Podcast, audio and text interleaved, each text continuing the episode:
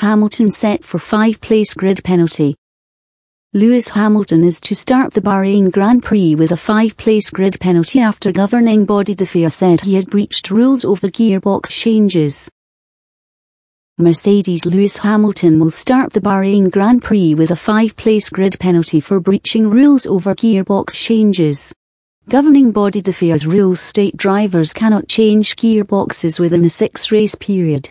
The defending champion needs a new gearbox for Bahrain after problems in the opening race, his team said.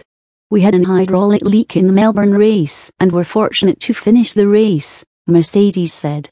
Unfortunately we couldn't repair it within the six race cycle.